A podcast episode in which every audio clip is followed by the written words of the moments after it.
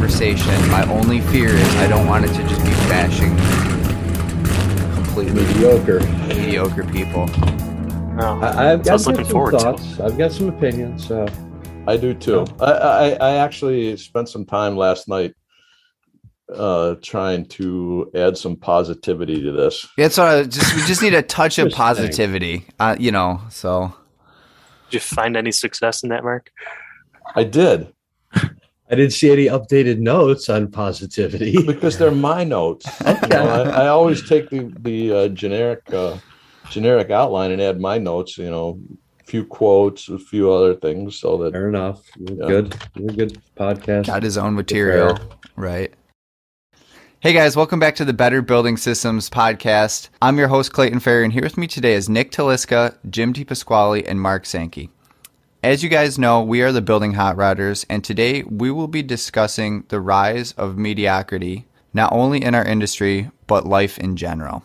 I think to get started with this podcast discussion we'll have today, we will pass the microphone off to Mark and let him give his overarching thoughts regarding mediocrity. Hmm.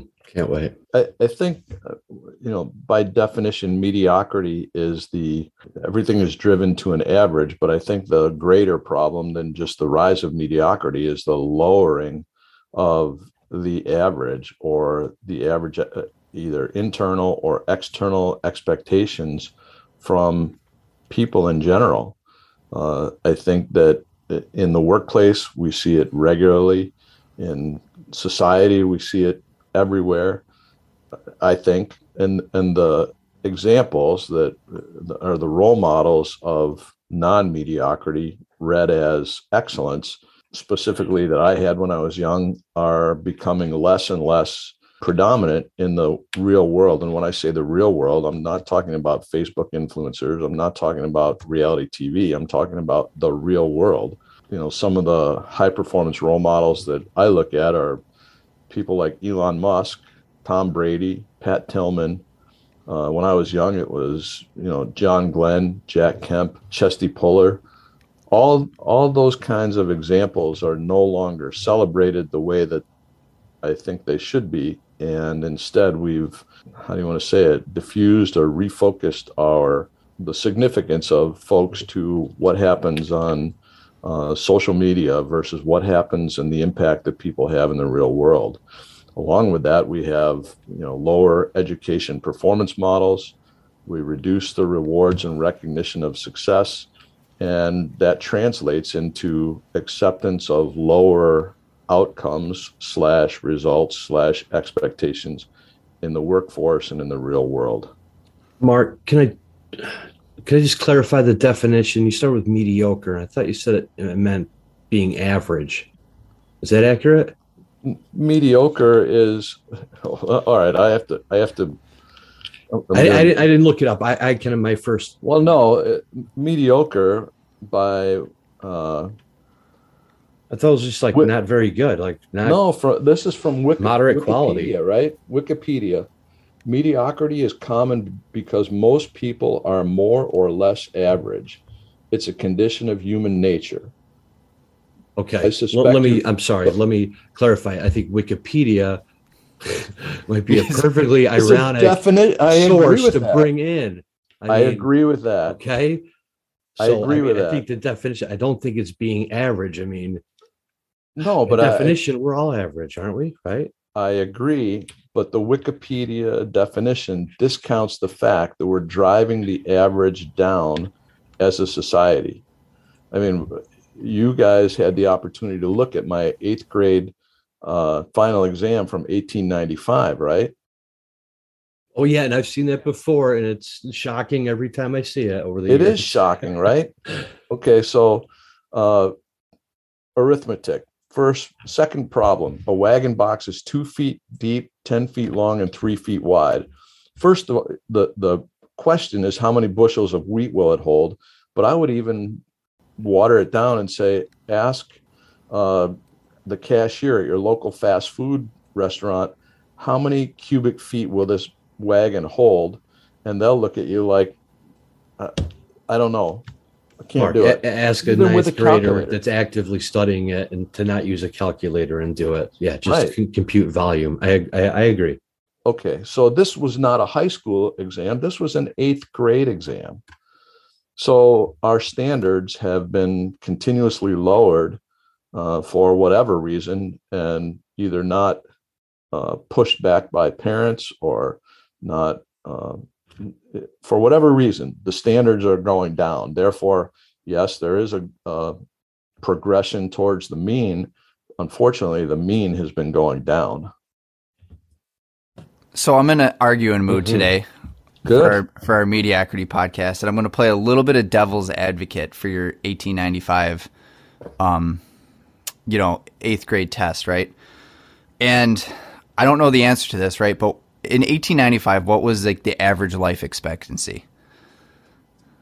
I will tell you. I know that uh, when about the time when they were drafting the Constitution of this country, I think I've heard like the average age of death was 35. Right. So, So- I mean, i- an Oh. eighth grader today is a little sure, bit it's a little bit a little bit better, probably 100 years later, but not Yeah. the 75 we enjoy now. Yeah, I don't know. And So I, I see. Clayton. I- yeah. Yeah, good- I got to jump in got and it. just call you out on your interpretationist stats. You got to look at the median age, not the the average um, expectancy, because most of those deaths were right at birth or close to birth. Okay. But most people on average, no, can't use average, but you know, the median age was much higher than 35 years old. So the life 60? expectancy from, well, according to uh, Google, it was 41.2 years. But to Jim's point, there was significant infant mortality, which drove that number down. But all I'm saying, uh, uh, you know, eighth grade, and then what? You you went and you, you made it. Maybe already had a kid at that point. You're gonna go. You'll be get. You'll, you'll be married soon. I don't know. No, am I way off? My my. Uh, Well, I'm just yeah. saying, like you're gonna. Gra- it's a completely different kind of time scale from So- 1895. So let's just say, te- uh, I mean, Clayton. Now let's translate that into a high school graduate. yeah. Okay. Now, okay, can every high school graduate answer that question? Probably not. I mean, There you go. I, I, I'm, I'm just, you know, I don't I mean, know. I'd almost little- argue that nowadays you have more time to use that knowledge and put it to use. So you definitely should know this. I mean, again, the applicability of a bushel of wheat, perhaps not. But again, I think it's interesting because somebody can go look up, oh, what's the volume of a bushel of wheat or what are its dimensions, like a quart of wood or whatever, you know? yeah. So I don't know. I, I, I, I, I enjoyed looking at this and feeling completely ignorant, to be honest with you. Come on, the epochs that U.S. history is divided into. Never really even heard They're epics. Yeah. Epochs. Really, no epics. Ah, yeah, epics. boy. Wow, we got a lot of discussion. I thought we were going to get into the three types of averages a minute ago, but I think Jim pulled us out of that. So, okay, Well, so uh, I, I'm going to ask an overarching question, though, that uh, in my myopia, mediocrity has pervaded our society. True or false? True. Mm. I struggle with the word pervaded because I think it's important how you frame it. Is it the rise of mediocrity or is it is the fall of excellence? I mean, and you can argue, hey, it's the same difference, but I kind Well, of look at not. this as I- like a top down thing where, you know, it's not so much we raised a bunch of mediocre performers, but somehow I think the expectation, and that's what I've seen in the workplace, the expectation from the leaders above the new people coming in set the tone a little bit. So it's almost like they've fallen in their pursuit of excellence. So yeah, I guess which makes proportionally mediocrity perhaps a bigger part of the pie. I would agree with that. Everything starts, everything starts with expectations. Yeah. If you raise expectations, you get better outcomes. Everything starts with expectations from parenting to workplaces to whatever. And that probably goes to like the eighth grade exam a little bit too. I mean, you're going to ask a eighth grader today those questions. They the expectations of the educational structure don't reflect that, right? They just want you to. I don't know what is what is an eighth grader supposed to know today, but I don't know. it's not that, right? They don't teach that, or they don't go that far. They they don't say, "Hey, do this by hand. Just type it in your calculator." So I agree. I, I'm, I don't. I'm- e- I don't care if you even give them a calculator. Ask them to calculate the volume in cubic feet with a calculator. Well, there's merits to both, obviously, but Mhm. I, th- I think some of the, the generation now and the younger elementary, secondary, uh, yeah, it's a mix of that. I mean, it's the fundamentals of being able to even know what what the equation is, what the formula is, and there's the, that that debate of well, why do we need to know it? We look it up now, yeah. and there's arguments to that. So let, let me ask another question. Have any of you ever gone to McDonald's or any? any I shouldn't draw make the sp- specific reference. They're not a sponsor. They're not a sponsor, right? No. Fast food Okay. restaurant. So your bill is five dollars and sixty-one cents. Yep. All right. So, uh, our, me, if I have a ten dollar bill and sixty-one cents, I give them ten dollars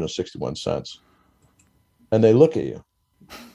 Uh, How much? What am I supposed to do with this? Well, Well, okay, I you need because you're not paying with your iPhone. but my point is, there's an inability to do to do simple four function math without a calculator. Yeah. And I think that comes from Nick's kind of statement of the top down because they don't have to, right? The cash register does that for them. Well, and take the example of school and everything. If, if that's not the expectation that's being set, right, to have that type of independent thought and show your work, which, you know, when I'm working with my children, and, maybe it's because that's how I learned and that's how I think it's, I don't know, it's easier to trace your steps and see where maybe you've gone wrong and then check your work too. But, you know, there is that kind of, uh, maybe it's a cultural disconnect. I There's hate showing your work. Technology. I think that's mediocrity in general. If I can get to the answer without showing my work, I'm I'm good. Why does it matter? because Hmm. in, in a complex multi-step problem But if I know the answer, why do I have to show you?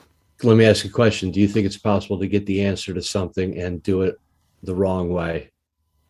yes Like by chance, you just got the right answer, but the Ooh. next time you do that problem, well, I guess you didn't you didn't really understand the fundamentals. Maybe. I mean, I don't know. It kind of depends on the. Yeah, yeah, yeah. I agree. I'm but not talking I- for a grown man like you, Clay. Yeah, I'm I know. for my, my son. yeah. Yeah, but if the answer is like, you know, I don't know, 3.624, what do you think the odds of him doing it wrong and getting that twice are? Or something. You know what I mean? Good. well if you're talking about drill bit eighth of an inch is what's the decimal conversion those are memorized that's different Yeah, than yeah, knowing yeah, the yeah. right answer I'm just saying, like, you know, multi step arithmetic. It's like, uh, we're getting into the weeds here, though. We're We're very. Okay. very Pervading focused on the, society. the educational part. And what I, what I wanted to do a couple minutes ago was, you know, when Mark made that list of names of people as uh, role models, right? Chesty um, Puller. I remember that one. So I, I- you know, I know a few of them, and and to me, those those are the people that are up before the majority of your average person. You mean out of bed yeah, doing whatever they you know it, they're passionate about. If it's going to the football field or going to work or what have you, and then they're doing it later than the average person too, right? Um, and I think that's why those people excel. You know, I think there's a lot of reasons i i that people excel, and and they're all habits. But I, I was kind of looking to close with that versus going through it right now and just say, Okay. I mean, but I'm okay with. I can go through it right now because I, I, I just have tried to evaluate it over time. But it, you're right; it's hard work is a is a big deal. You know, my my thought process is how do we avoid mediocrity? Number one is the rule of fives, right? We've talked about the rule of fives before. You become the most like the five people you're around. So you surround yourself with excellence, associate with people you respect and would try to emulate. And the next one is be the best. In the words of my grandfather, I don't care what you want to be, but be the absolute best you can. And the, the next one is look in the mirror and be honest and work from your strengths and work on your weaknesses. That goes back to our earlier podcast of continuous improvement, right? How, getting better, right? yeah, And a big one for me because I don't talk about my failures a lot, but I've had tons and tons. But you always try again and again and again, and you keep your sense of humor because now I have to tell you, some of my most outrageous, really historic, epic failures still make me laugh at myself. So, yeah, you're going to fail. It's inevitable. If you're doing anything, you will fail, but do it again. And then continue learning. And when I say continue learning, it's not continue learning from, you know, um, social media influencers. You read, apply it, and learn some more because that kind of learning, expanding, we, we talked about it in getting better, expand your knowledge base, you know, depth and breadth. And then ask for a hand up when you're in a hole and be a hand up when someone else is in a hole. So all that makes you better. And then, you know, mm-hmm. we all have moral compasses, but basically you say no to doing something when your grandmother's whispering in your ear. And then the last one is be authentic. Don't bullshit. You know, is your Facebook personality the same as your real personality? If not, that's a problem. That's all I got. Okay, can I ask some questions? That was, that was excellent. Yeah, absolutely. That was I, awesome. I, I, took as many notes as I could here. What was what was the part about grandma whispering in your ear? Well, we all have a conscience, Conscience, right? yeah. Gotcha. So if you wouldn't do something when your if your grandmother was looking over your back, just don't do it. Well, that's kind of like as you were talking, that was the theme in my mind that was kind of developing, like even from the surround yourselves and I guess like I wrote down like uh, you know, the heroes part, looking up to something higher. And I wanted to ask with people that are because this is like a will thing, like you have to be driven, hmm right? To like take stock of what you just said, Mark, and you know, look in the mirror, have that that that time of introspection. Surround yourself with people that you admire, but also you can exchange these thoughts that and interests that you have with, right? And things that make you good. But is there that feeling with people like that that don't have a problem doing this and pursuing excellence that Are you saying this is genetic? no, no, no, no, no, that there's a feeling that these people have that, you know what, maybe like not somebody's watching, but like that thing, like the conscious that uh I'm losing the word for it, but that that need to live up to something better than them, right? Something outside of themselves, right? I'm I'm getting into that. It's it's being able to escape maybe the narcissism too. That I think maybe we would agree we see more and more of in society. But oh I was going to say it's Uh, kind of like high personal expectations, right? Uh, So so but where does that come from? yeah, how do you kindle that, Clayton? Um, I think school, right? I- I, know I this is why I kind of went back to the school, and then um, I think how you're growing up, right? I mean, it's a Uh, part of it. think- It, it can help a lot. I don't think that's it, the complete answer because there's a lot of people that came from maybe broken families or bad families that are just far above and amazing and excellent. But I think it's a it's a good head start. And they can be your parents, they can be friends, Yeah. other relatives. Complete. I mean, Yeah, yeah, there's no a there's a whole relation. Developmental point in your life that's obviously extremely critical, probably for your future success, right? So, so my closing remarks on this, you're, you guys are way ahead, and I really I appreciate the thought process. My closing remarks are basically that it's both significant and imperative that parents, mentors, role models view the impact and influence of their words and actions as a sacred responsibility to those they learn from and to those they teach. Yeah, Those are good words. Absolutely. Sacred responsibility. What other sacred responsibilities could people list on the street if you asked them? Wow. It gets you thinking.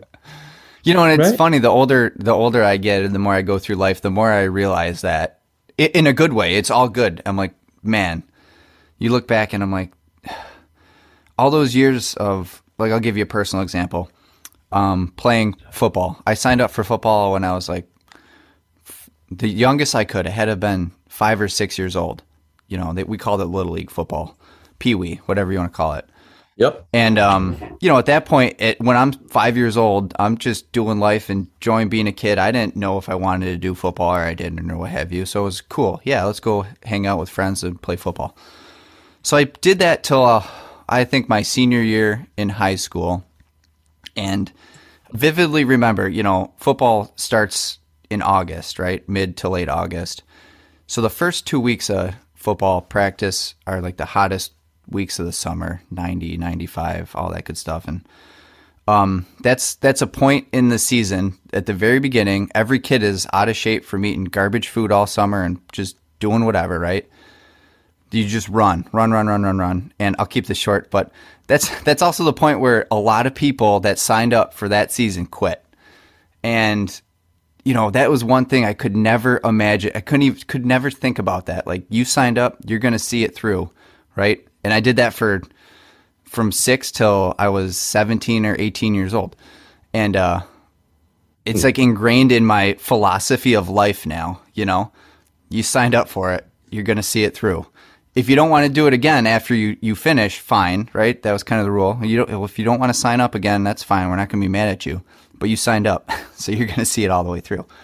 So I don't know. I, lo- I love that, but did, so did those thoughts enter your mind, Yeah. or did you only take note after you saw others doing it and being like, "Well, we just started, man. You guys are bailing." No, no, it was like kind of the way you know. I, it's not like you kind of felt. yeah, and the way it was Yeah, but that had to come portrayed from, from, yeah from my parents. That's what I'm getting But- at. From my parents, my family. Uh, you know, like I couldn't imagine there would have been Don't quit. Don't give up. exactly. I don't know if I want to say they would have been like heavily disappointed in me and all that, maybe, but it just the way I was brought up, right, is like you you started, you're not quitting. You don't give up. You just you see it through. And I saw a lot of people that didn't, and I was like, I don't, how could you go through life like that? Like you signed up for this. Don't give up. You know, I don't know. And that's my See, I think it's philosophy for life. Moving on. And but my point is, and I know this is long winded now, is like that was when I was young, right? For, started at six years old, all the way till I was 17, 18. Um, I think that's a developmental point in somebody's life where they kind of de- get those habits, if you want to call that a habit, maybe. I think it certainly is a habit and one that will undoubtedly be passed on not only to you know your progeny in the future, Right. but it's not just from parent to children too. It's I mean, mentoring is a huge part of Yes. this, and mentoring sounds very formal, but it can be you can mentor somebody and you don't even know you're being a mentor, and they don't even know you're being a mentor. But these types of things are mentorable things. Mhm. Because the expectation was set, but Clayton, you cared about that expectation. Your parents could have had that expectation, but for some reason, you had that ability, and people do, to say, There's an expectation of me. I'm going to rise to that, right? It's not maybe not in my nature right now, but I'm looking outside of myself and pulling myself up to that level. And I think that's a lot of what's Oh, so you're digging you're digging deeper than what I was where I'm at, you know? You're trying to answer like uh where does that come from? Well, I think we can talk about what it means to be mediocre or excellent, but I I am more interested in like why. I mean, there's day, I'll be honest, there's days I don't feel excellent. I don't feel like pursuing excellence, but and it, it does take work, you know, depending on what you're doing. But so I'm more interested in those human motivators, especially what you know i'm you know i'm a part of society. I see what's going on. I have children. I have older friends. I have younger friends. I have parents whatever. But you know there are some troubling things and themes going through society with a lot of you know buzzwords and what that kind of kind of means for how people interact with each other and pursue their own truths Wow. I'm gonna So- let Jim or well, Jim or yeah, Mark I, jump I didn't in if on we that one. to Yeah, go anywhere with that but I think we do. i don't think they want to jump in so clayton I'm next topic Just feeling motivated. I thought we were going to be. I went into this thinking we would be trashing I- bad HVAC installs. And Oh, let's, Let's go blame there. Building construction, right? yeah. yeah i mean all, all the way from start to finish um, yeah we can we can certainly do that too but uh, before we go there i'd like to address nick's concern or his commentary where does it come from right well I, I don't know what age you recognize it at but certainly at the you know five six years old you know it, it's important that somebody somewhere uh, recognize hey it's great that kids have a curiosity. It's great that kids have a a desire to learn because kids do have a desire to learn. And I am ardently opposed to them getting all of their information from SpongeBob SquarePants. I'm sorry, he's not the role model that I want for my grandkids. So, to that end, it's turn off the television. We're going to go do whatever uh, that is, in fact, part of the real world, whether it's take something apart or take a walk and understand, you know, okay, the birds are coming back and they're going to build nests, and here's the different kind of, I don't care what it is, but recognizing that uh, children are learning machines and they learn exactly whatever is in front of them or they're exposed to be that get up in the morning and brush your teeth or uh, let's do something exciting and improve our world by you know uh, cleaning up a pond or walking up the road and picking up trash or whatever it is and having a conversation with them. That's our responsibility. And i don't think there's enough of that fostered right now. It's left to the school systems and um, that innate curiosity and desire to learn is fostered at a young age. And it's imperative that we all engage young people um, to, to get that going you know it's jump started and then those young people grow up and become mediocre engineers Yeah. well no i was going to say engineers no. and building managers and consultants and designers and all kinds of people that well we mm, what we do you know, so I have run into all the time I have something to add on to kind of what, what Mark was saying, and I think this is a message. This is a phrase that is, well, he, Mark put it in the outline, and I agree with him. Is heavily overused and in the wrong way. Probably is work smarter, not harder. Do we want to kind of get into that a little bit? Because I think even as at a young age, and through you know your your uh, educational years, is that phrase keeps coming up, right? Work smarter, not harder. Work smarter, not harder. And I think that might that plays a big role into how people in the professional world kind of assess situations and respond to them, and probably could lead to a mediocre outcome, right? okay 'cause i was going to say i think it's a stupid statement. Is that kind of where you're going? Yeah, I just didn't say it that Okay. that way. Okay, i'm sorry. I think there's only one word wrong with that. Right? And it should be work smarter and harder. Oh. Yeah because the effect of working smarter is not oh i have more free time. I mean if that's what you want great. Yeah, But if i work smarter and harder i learn faster i sharpen my skills and the effect is not additive it's multiplicative. So you work smarter and and harder for five years you'll be able to do more than somebody who's worked smarter not harder that by a factor of 20 or 40 or 60 if you if you work smarter and harder Yeah, I completely agree, and I think that's why that that smarter, not harder, kind of allows you to fall into that, if you would call it the mediocre category. Maybe as bad as that sounds, which maybe isn't a bad thing if that's what you want. You're fine with that, right? That, no, I don't care, but I think that thought process allows you to to fall or settle into that category. I think some would say it'd be smart to work as hard as you need to to meet the expectations of your managers. In fact, Yeah, recently I listened to this podcast episode and it was about this new culture of people that are holding down two full-time jobs. It's called overemployed, Mhm. right? With with how much you can do remotely now.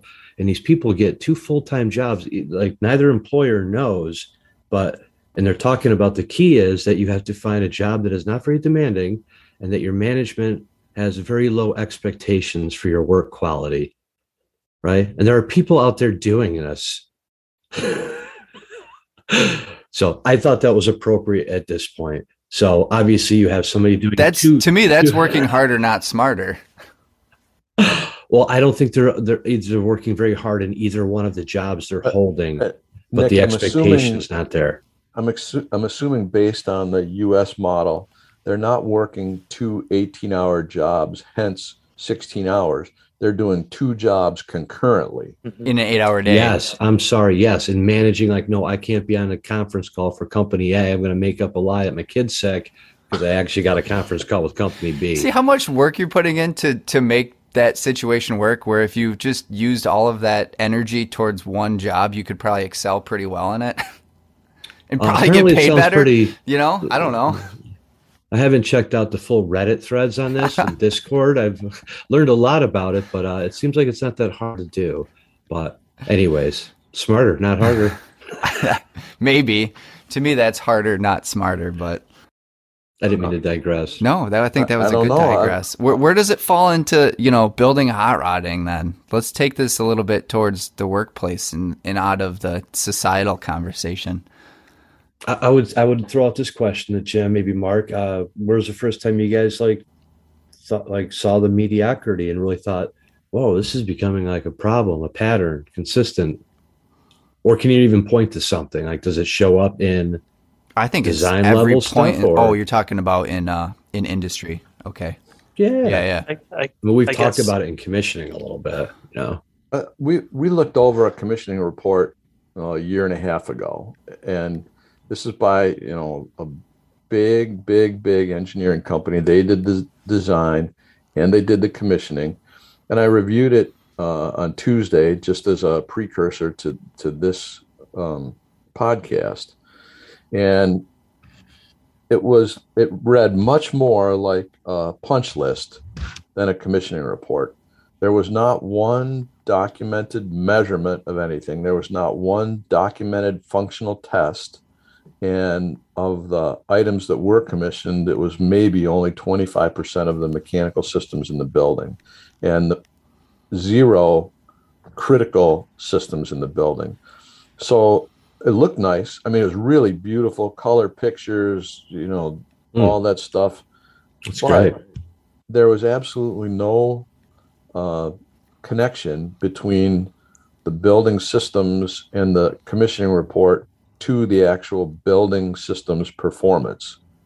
When you start to actually do functional testing, which we ended up doing at a later time, uh, that commissioning report was nothing but you know eyewash. Looked good, but that's all it did. So it did not meet the basic requirements of what's accepted as functional testing. There was no there's no functional testing. no right? Okay. functional testing, no pre-functional testing, no nothing. Was it Yeah. also done by the same company that installed? No, That- did the engineering, Oh, okay. not Okay, so why is why is that not just substandard or a different word? Why is that mediocre? Like they didn't meet the scope. I could see if they're like, well, the scope wasn't Oh, really it's oh, like you know. In that case, be below mediocre. Yeah, I would say. Well, okay, it's below mediocre, but it was accepted as this is Yeah. a you know we had this building commissioned by the owner. This was you know we had the building commissioned, and then you start asking the questions: Did they test A, B, C, D? Did they do a fire alarm shutdown? Do we know that the you know the dampers closed? Do we know that the freeze stats work? No, no, no, and no. Another okay, that's a great example of top down then dictating how mediocre you're going to get or are Right. willing Yeah. to accept Oh, because it got to you after the building owner looked at it and said, "Oh, thanks for the report. I'm going to pass this on to Mark and see what he thinks." That sort of thing. We we we all Something and probably didn't work go- or broke. I'll go back to another facility that we were asked to do commissioning on. Pretty complex facility, a lot of high pressure steam. And we were asked to do commissioning because a commissioning report was required for a utility rebate. Okay. We quoted Mhm. it and it was a pretty big number because of the steam pressure, the number of boilers, um, you know, some pretty complicated control algorithms. And they said, no, we don't need that. We just need a report. I said, "We're- can't do it. well, uh, but that, this was the owner driven now. So, okay, it, it, based on the facility, there are some definite safety potential slash life safety concerns and do it right or and honestly that was the utilities uh, the the rebate the people providing the rebates were obviously concerned about that uh, and they wanted to be sure that okay not only are we meeting the energy objectives but we're also doing it safely. But you know the owner was responsible to pay for the commissioning and they didn't want to pay for a real commissioning job they wanted a report I was gonna kind of mm. get to that, and not to cut you off, Nick. I'm sorry. It's like no, just I was just gonna mediocre expectations. yeah, Well, yeah. They and grandma driven. wasn't. They weren't listening to grandma. What would grandma say? You can't do that. What if somebody gets hurt? Yeah, I think Totally. I agree completely with that. But that's where like that's a people don't. I feel like a lot of people don't tend to. I, I can't even say that. I don't want to generalize, but you know, when you do have to make that decision of do I do go the extra mile even though I'm not getting I don't know, is it getting paid to do it, right? Some people don't. Well, they don't want to pay the money Yeah. to do it right. Yeah. So okay, there was a financial incentive Yeah. to cut corners, and there's always a financial incentive to cut corners. But uh, it's it's you know there's unfortunately they did get it done. They got it done by somebody else, one of one of our competitors, and I hey I can fully understand that, but um, it would be just a, a tragedy and a travesty if uh, anything negative ever happened. So does who does that fall on though? The commissioning team or the owner for saying I want to get the cheapest thing? po-" Yeah, exactly. Yeah, I agree. All of the above. Yeah. You know, something that just jumped out to me recently. I think I might have mentioned it um, in the last episode a little bit. Just doing a recent um, level two in a large multifamily building, and just noticed how, um, you know, I'm, I'm coming into these older buildings. They have older central systems that have a degree of complexity. You know, just nothing crazy, just a central commercial HVAC system that requires trained maintenance. Um, you know, you have to maintain pumps, grease bearings. You know, you have to do maintenance duties, Mm. and um, more and more of the operating and maintenance staff I'm coming across, and um, you know that specific market has absolutely no training and no ability to properly maintain these assets. And it's pushing um, designers to and owners to push for zero, like as close as you can get to zero maintenance type systems. So you know i'm seeing a lot of very simple you know, hundreds of little mini splits everywhere. You see mini splits everywhere now um, in, in place of other where you could have a central system that would probably be economically, you know, over the life cycle, a better alternative. Uh, but when you factor in, you know, that deficit in the O and M, um, you know, that was just a, a recent example because I, you know, coming from, you know, a couple years ago where I spent a significant amount of time in the industrial setting, where again I was in an older industrial facility where the, the staff was highly trained and they have highly complex equipment. And this stuff was originally designed you know almost 100 years ago. And it was to a level um, you know looking at drawings from 100 years ago compared to now is another thing. The level of detail you know the the rigor that went into it um, is just they didn't have copy and paste back then the way we have it now. It, it- it's it wasn't design and, and engineering wasn't really a, it's commoditized as it is now um, you know it's a true profession and it's you know, kind of sad to see but you guys have been motivating me a little bit during this this episode so ho- hopefully hopefully you can turn around Well, uh, so Jim, I'm going to go back Hmm. to when I started in business.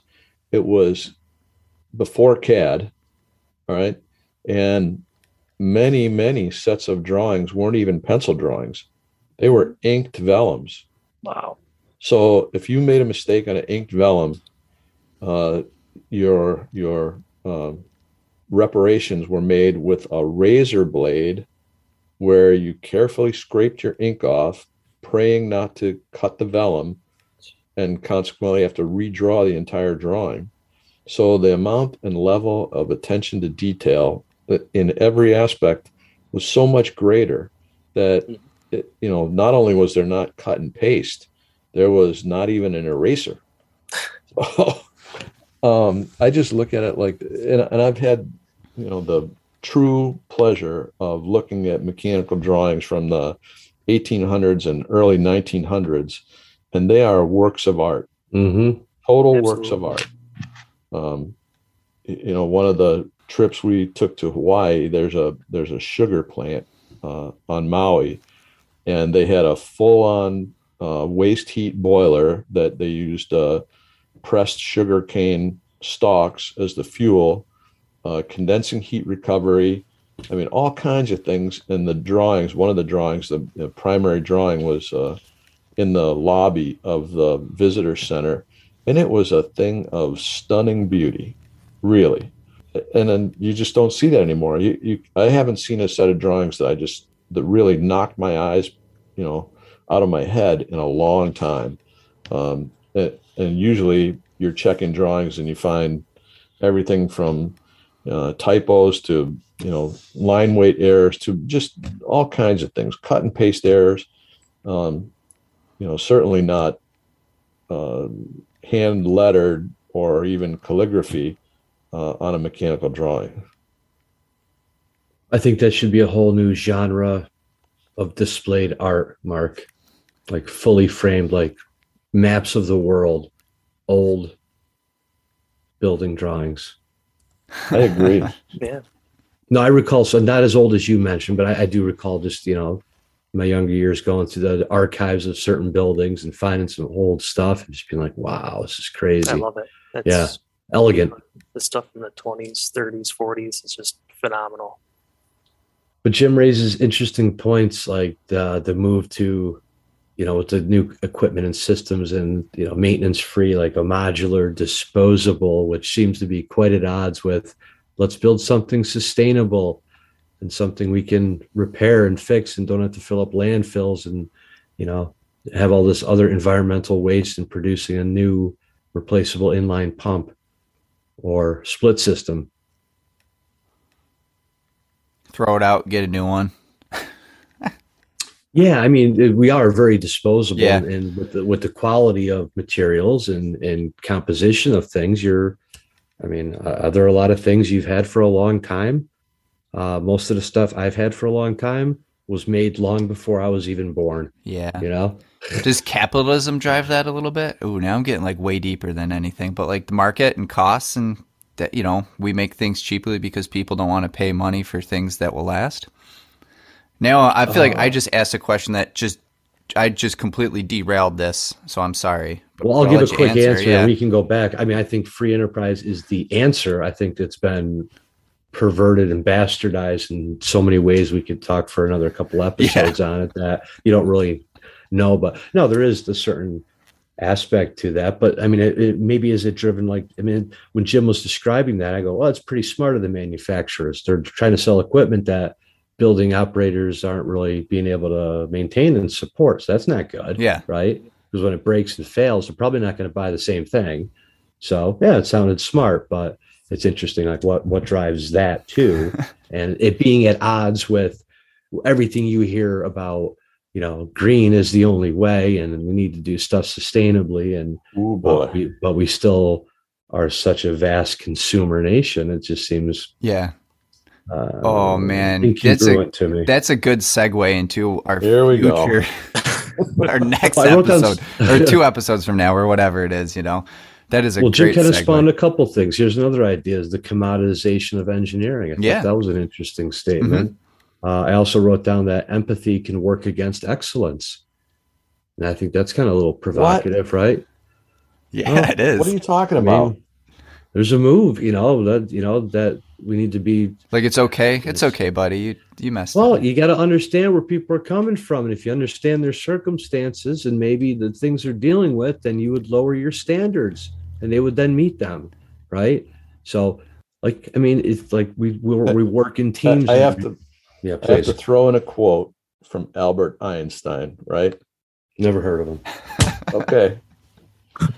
He who joyfully marches in rank and file has already earned my contempt. He's been given a large brain by mistake, since for him the spinal cord would suffice. Oh, that's cold, Albert. That's that's a little disrespectful, don't you think? Probably, and that's why I quoted Albert Einstein instead of saying it myself. Did Einstein really even say that? Yes. Okay. Well, no, I mean, in the proper context, I think I know what he's saying. He's obviously not talking about somebody that chooses to serve in the military Yeah. for a period of time. yeah. absolutely. Ah, of no, course no, no, not. no, no. The rank and file means that you know you want to be mediocre. and you're okay with it, and you just Yeah. fine. I'll do do the bare minimum of what uh, is expected of me to maintain my status of whatever it is, and Ooh, ooh, I just had a thought. okay, Is, is there safety in mediocrity? Absolutely. Is Absolutely. that the draw? Absolutely. course. And Oh, I'm sorry. I thought it's a brilliant new thought for me to have. No. you guys knew this. Yeah, Okay. absolutely. I think that and that drives a lot of mediocrity in. And I, I won't give a specific example. I'm just going Okay. up, but in industry, right, and everything. Yeah, Another Albert Einstein quote. Here we go. Great spirits have always encountered violent opposition from mediocre minds. Mm. That's good. Wow. That's really good. So is is there safety? Yeah, you you have no chance of being criticized. just for just like Jim's example of putting mini splits up, they work. Never going to They get work. criticized, right? Okay, Well, except I, I have to ask the question only because I'm old and apparently naive. Is We there understand. any such thing as a mechanical system that is zero maintenance? No, I can't Ooh. imagine. No, Jim? A mechanical related to Oh. buildings? Yeah. I'm, I'm going to say. I mean, Well, yeah. it, technically no. Yeah. But there are systems that are much more forgiving to that lack of maintenance, I suppose. You know, I agree. right? So even those systems that are much more forgiving, can their life cycle be extended with a minimum amount of oh, maintenance? Oh, absolutely. Okay. Absolutely. I, you know, just the first thing that comes to mind is just older scroll compressors. Sure. A refrigerator from 30 years ago probably will kill, still be running today with little or no maintenance. You know, but if you just make make sure that it's as simple as just making sure the condenser coils are cleaned every now and then to prevent your compressor from overheating will extend the life. But you know, something like that's going to be very. I- guess this touches both markets. Here's a rise of. You, you had very strong, uh, just super dependable scroll compressors and everything from 80s and 90s, and you know, I we all have that old refrigerator that's still still ticking compared to the new ones that have you know inverter compressors that are failing after three to five years. And i can't tell you how many people i know that have had issues with some of these new compressors. Um, but kind of to tie it back to that maintenance question is you know, yeah they're you know, everything needs maintenance. It's gonna it won't hurt you. It's gonna prolong. Even though the most forgiving scroll might last decades you're only going to extend that even further if you do the proper maintenance to it But we certainly are moving that way, though, it seems, to a maintenance free society. oh yeah, absolutely. It's interesting. well everything you think about like automobiles like I- i feel like all you have to do now is change the oil very few vehicles you know require much you know the basics now I, for as far as i know most modern vehicles require an oil change you know your air filters changed whereas before you had you know, much more frequent transmission fluid uh, changes differential fluid um, you know, the spark plugs typically need more changes. You know, we're we have fuel injection now, so you don't even have to get into the, the carburetor maintenance you used to have to do. Um, but it's definitely moving in that direction where more stuff is becoming hands off. And, uh, And the maintenance that you do do has become more specialized, where now most outsourced. people that would have done it 30 years ago don't do it anymore because yeah, and it's cost and tools Yeah, a lot of and people used to hands work are on too their own. big to fit there. exactly. Or you need the special tool to get the oil filter off hmm hmm your Volkswagen. There, do you have a TDI? Yes, I do. Yeah. so you're telling me all those fifty thousand mile coolant changes and brake fluid flushes? I didn't. Damn, Volkswagen's been running me a line of garbage with all this maintenance they have me do on mine. No, you're doing the right thing. So I, I want to take a step back about is it good to be average or is it good to be mediocre? Uh, and you know, I put it in the outline, but I think uh, we have to look at the human species a little bit, right? Just a little bit. How do we get to we the point to. where we have this amount of free time, this amount of GDP, and up until last year, had GDP growth almost 70 years consecutively.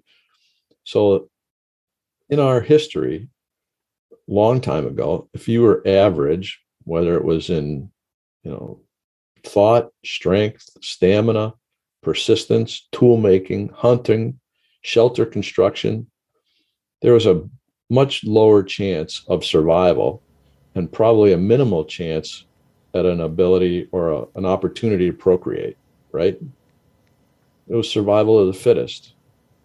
Yes. We became better not only as a species because low performance was not only frowned upon, it was deadly and reviled, right? Not only were we not lazy, we as a species excelled, right? Developed mathematics, astronomy, built pyramids around the world, had democratic governments in the United States before European settlers, developed airplanes, space flight, put a man on the moon. There is not one iota of mediocrity in any of that. So the need for excellence and the abhorrence of mediocrity is what drove the world to where we are now. Oh, I think that's dark though. There's got to be some optimism in there. There is I optimism. in thought it. there was. Oh, okay. There's a lot of optimism optimism in it. The, my my challenge is to everyone to reject mediocrity as a state of being.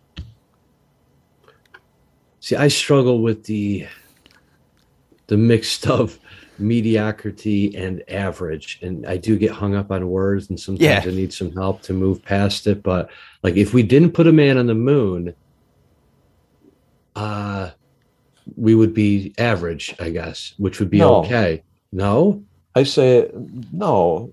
I'm just putting out one example. Like to me, that seems to be the pursuit of that's like excellence. I don't know. Maybe it's just semantics, right? Or to me, like don't be media- mediocre is not such a. let's go back to the Wikipedia definition, right?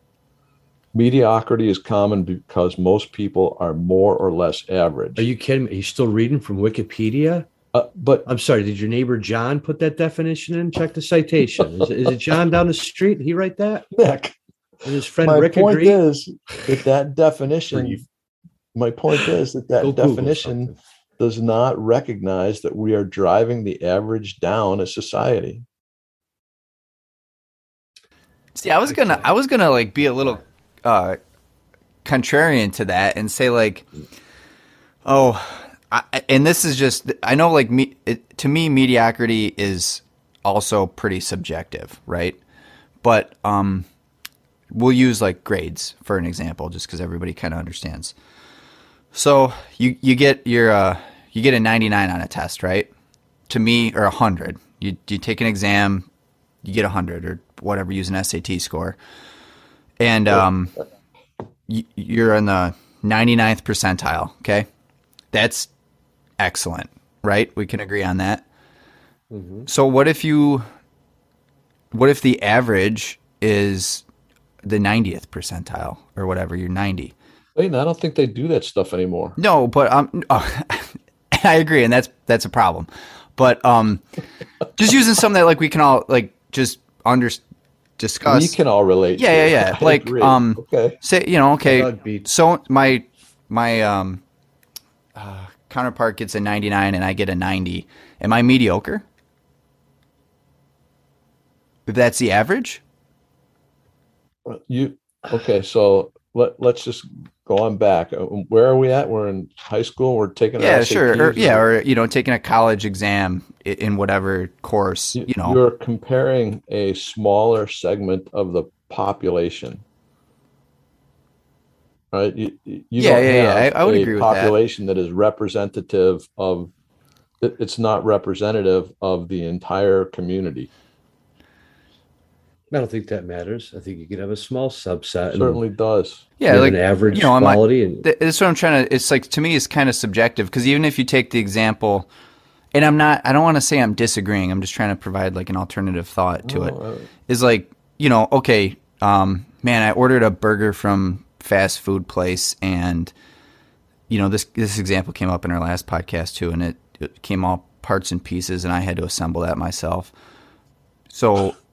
Does that mean society is mediocre, or does that mean society is in the 90th percentile and there's those few, you know, whatever, uh, smaller group? Outliers? Yeah, is it? Yeah, outliers? Yeah, are those the outliers, or is that society?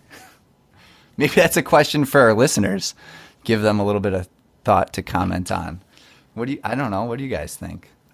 You see where I'm getting at with this? Or is this just way in the weeds? No, I don't. Okay, I don't know.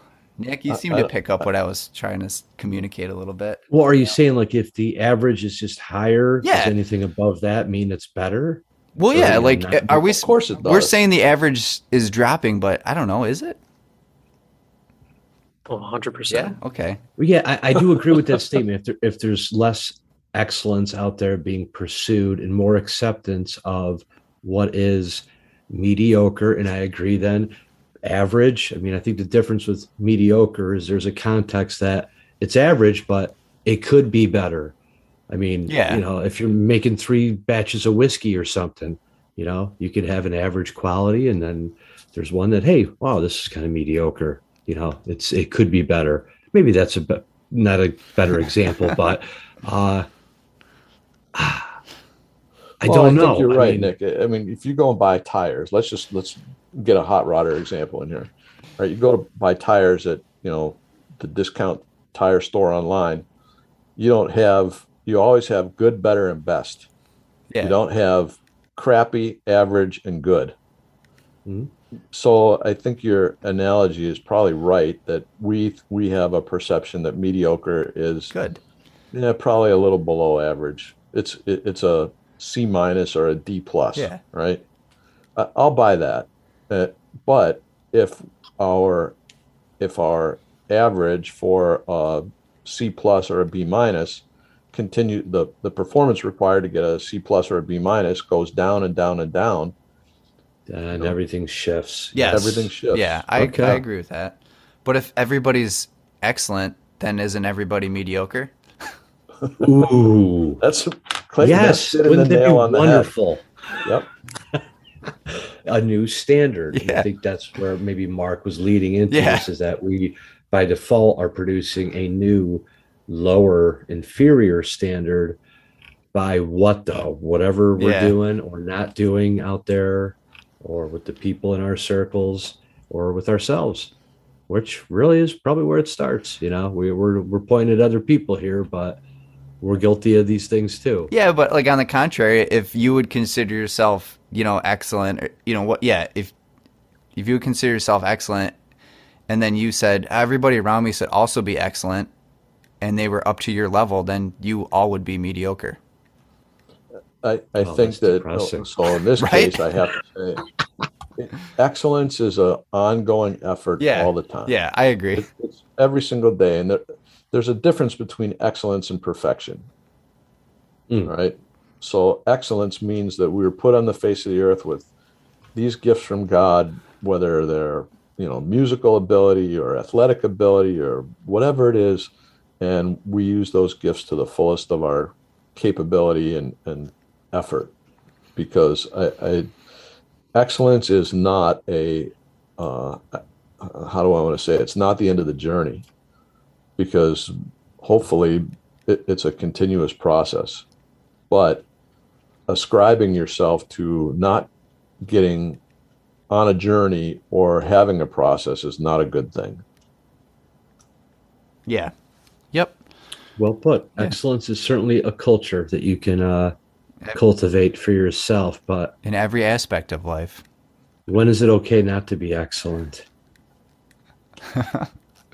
You got to make choices. Yeah. what was that? I said during the mediocre podcast. Yeah. during the mediocre podcast. So, but, uh, I don't think it's a day to day or or specific um, you know, not a specific example or piece. It's a it's a holistic approach more. I would say you can't just be beat yourself up because um, you know all this one task I did to what was needed and I didn't take the next step. It's like it, in general, do I do I strive to like Mark said, strive to be better. You know, well, I know. Like when I mow my lawn, I don't pursue excellence, Yeah. and I'm fine Yeah, with that. I do. Uh, okay, and some people do. That's just one of those things. Yeah. I don't. I just you know so like Laser that is one straight area. lines. Oh gosh, I, I'm envious to be honest. If I could, I would, but I can't, so I won't. There, that's that's my layout. Yeah, but you So, can't be yeah. all mediocre now because I didn't mow my lawn to the best of my ability. You know, it's it's it's, it's the holistic approach. And it's fine. Yeah, I may be a mediocre lawnmower, and I'm fine with that. Yeah. It's not something I choose to pursue excellence because you cannot pursue excellence in everything. Well, ah, I, least I- there was a lot of silence there. I would almost disagree a little bit, but Well, I, I, Nick, I would agree that if you gauge yourself by, okay, you know, I- I'll never be a professional hockey player. I'll never be some things, but does it mean I can't be better tomorrow than what I am today? yeah, I don't think anybody can say it's not possible. It is not. Nobody on the planet, I don't think, can say I'll never be any better than what I am today. Agreed. It's a very sad thing to say about somebody or yourself. I agree, and not Right. true. Yeah. It's just plain not true. Mhm. Okay, you changed my mind. I cannot wait for lawn mowing season. I'm going to show you guys laser straight lines like Jim. Right. I do very well right up to the weed whacking part. yeah.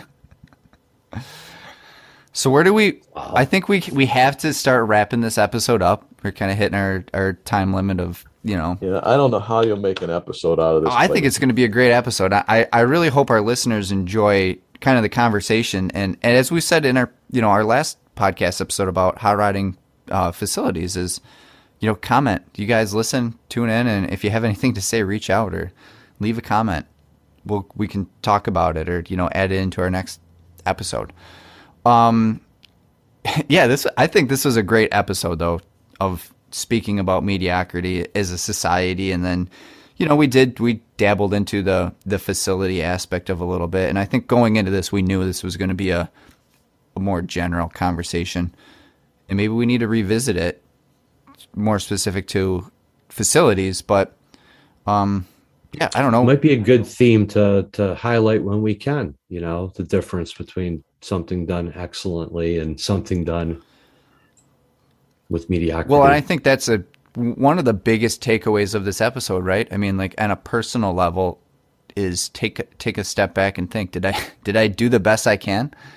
Did I do an excellent job, or did I do a mediocre job on whatever you're doing? And obviously, there's limitations. You can't if it's financial or time or what have you. But in general, if you say, "I did this," did I did I do a good job on this? Should I do a little bit more for anything? I think that's the uh, overarching, I don't know, topic or goal of this episode, right? I've got a little kicker to add in here. I think it's also when we talk about uh, how to foster this, you know, culture of excellence, if you will. Uh, you, you gotta, you gotta, you gotta recognize it when you see it in others too. Uh, Yes, and let them know. And it's a huge. Oh, we didn't even don't get into that. It just came to me, Clayton. Oh I'm sorry, but that's a huge takeaway for me that we need to recognize excellence. So no more Clayton, I'd like to- participation trophies. N- Well, I don't know about that, but I think what Nick's saying is is call them out and raise them up um, by saying "good job," "great job," "excellent job," "good idea." All those things are important, and yeah, it was noticed. I mean, it was that's the noticed message. exactly right. That's it. Okay, Good so show. for our for our listeners, here's the challenge for the week. Use the following correctly in sentence. Cite C I T E, site S I T E, sight S I G H T, fane F A N E, fain F A I N, feign F E I G N, vane V A N E, vain V A I N, vein V E I N, Raze, R A Z E, Raise, R A I S E, and Rays, R A Y S. Good luck. We've got a week. Thanks. Got a week. Alrighty, guys. I think with that, we'll wrap this episode up. Um, to our listeners, thanks for tuning in. I hope you enjoyed this, hopefully not mediocre podcast. We strive to be excellent on the Building Hot Rodders podcast, and I hope you guys agree with that. So thanks for tuning in. Uh, looking forward to talking with you guys in two weeks.